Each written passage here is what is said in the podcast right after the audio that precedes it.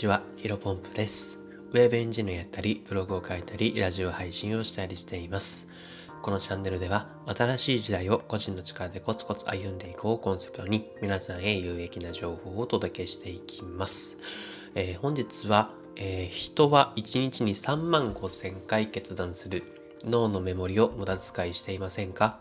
こういったテーマでお話をしていきたいと思います。まあ本日はね、早速本題に入っていきたいと思うんですが、まあタイトルにも記載がある通り、人はですね、1日に3万5千回もですね、決断をしているというふうに言われています。まあ仕事で、大きな判断をする場合もあると思うんですが、まあ日常生活の小さな決断も含まれています。まあ例えばね、まあ朝起きて、もうというか朝起きるっていう時点でも判断してますよね。これもまあ僕の場合なんですけど、あの僕は目覚まし2個かけていて、1つは10分ごとになるやつで、もう1つは5分ごとになる目覚ましで、これね、もう2度で、二度寝とかでなく、もう3度寝以上は絶対にしています。まあですので、まあこれね、多分僕に限った話なんですけど、どのタイミングで起きるか、まず1日のスタートで、うん判断していますね。決断をしている。うん、そうですね。ちょっとこれ僕、このまま話すと僕の例だとこうめちゃめちゃ参考になりにくいので、一般的な話を します。まあ一般的な例だというと、まあ朝起きて朝の準備をしますよね。まあ例えば朝ごはん何にしようかなとか、ご飯かパンかとか、えーあと何着ていこうかっていうのを考えるでしょうね。まあ男性だったらね、スーツどれ着ようかなとか、えーシャツどれ着ようかなとか、ネクタイ何色にしようかなとか。まあ本当にね、多分朝起きてから家出るまでの時点でもうね、あの両手で収まりきらない、もしくは3桁ぐらいですね、決断をしている、3桁ぐらいの数字を決断しているはずです。で、まあこんな感じでね、朝起きるから夜寝るまでに人は3万5千回もの決断を下しているわけなんですけど、今日伝えたかったのはその3万5千回ですよってただただその数字だけじゃなくてですね、まあ脳のメモリを無駄遣いしていませんか？ということですね。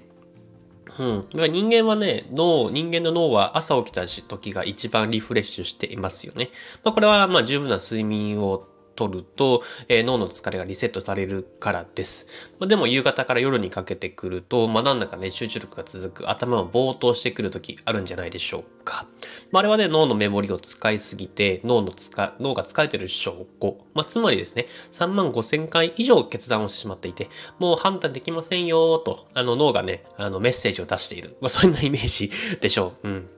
まあ、アップルの創業者であるスティーブ・ジョブズ氏は毎日同じ服しか着ないというのは有名な話だと思うんですが、あれは多分、あれは多分ではなではなくあれは実はですね、まあ、脳のメモリを、服を選ぶと。いう、まあ、ジョブズにとってはどうでもいい判断で脳を使わずに、もっと大事にしている仕事で重要な決断を下したいから、えーあえて毎日同じ服を着ているといったそういった狙いがあると言われています。まあ、毎日同じ服を決め、毎日同じ服を着ると決めればですね、まあ朝起きてどの服にしようかなと悩んで決断する必要はありませんよね。まあでも、ですので、あの、改めて投げかけたい、投げかけたいのはですね、脳のメモリを無駄遣いしていませんかと。いかがですかね、皆さん。うーん。まあ、僕に関してなんですけど、毎日同じ服を着ることについては、あれ？なんかヒロポンプさんで毎日同じ服着てません？と言われて、ちょっと恥ずかしいので あの、2、3着を着回しているんで、まあ、完全にね、ジョブズ氏の真似はできていませんが、まあ、かなりね、脳のメモリ、えー判断を下さないように意識はしています。例えば朝ごはんと昼ごはんはですね、僕毎日一緒なんですね。ブラックコーヒーとゆで卵です。でももうコンビニに入ったら迷わずその二つを手に取ってレジに並ぶので、判断してないんですよね。はい。で、それ以外のあとコーヒー以外は、えの飲み物はすべて水です。で、しかもこの水も、あの、アマゾンで 500ml のペットボトルを、あのー水を段ボールで箱買いしています。で、まあ、これはそんなにこだわりないかもしれないですけど、ラベルもついてないやつですね。なんかラベルがついてると読み込んでしまう癖があるので。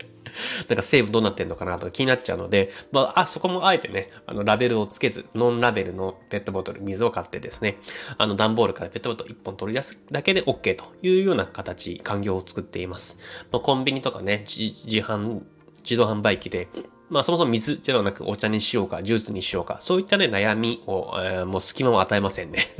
えー、かなり意識的に決断を下さないように僕自身は意識しているので、まあより本当に自分が集中した作業に注力できていると感じています。うん、まあ少し余談なんですけど、昨日は久しぶりにそのルーティンを崩したんですね。まあどういうことかというと、昨日は久しぶりにね、あの知り合いに、えー、卓球に誘われたので、卓球を1時間ぐらい、え、やって、ランチを食べてから、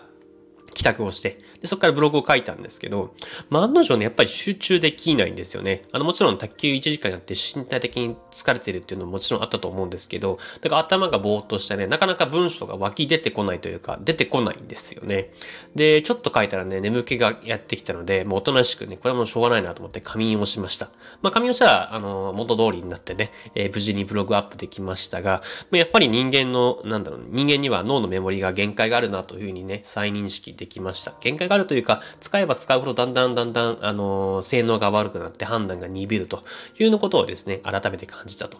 まあ、ぜひ皆さんもね、無駄な決断を下さないように日常生活から意識してみてください。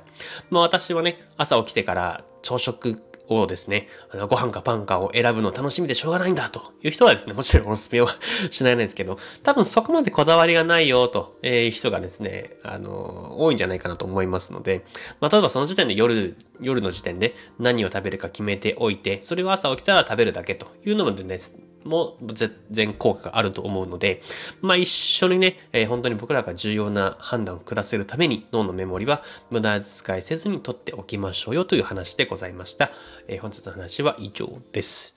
えー、最後雑談でですね、さっきちょっと卓球の話をしたので、もう少ししたいんですけど、今ね、あのもう、怪我してるんじゃないかぐらい筋肉痛なんですよね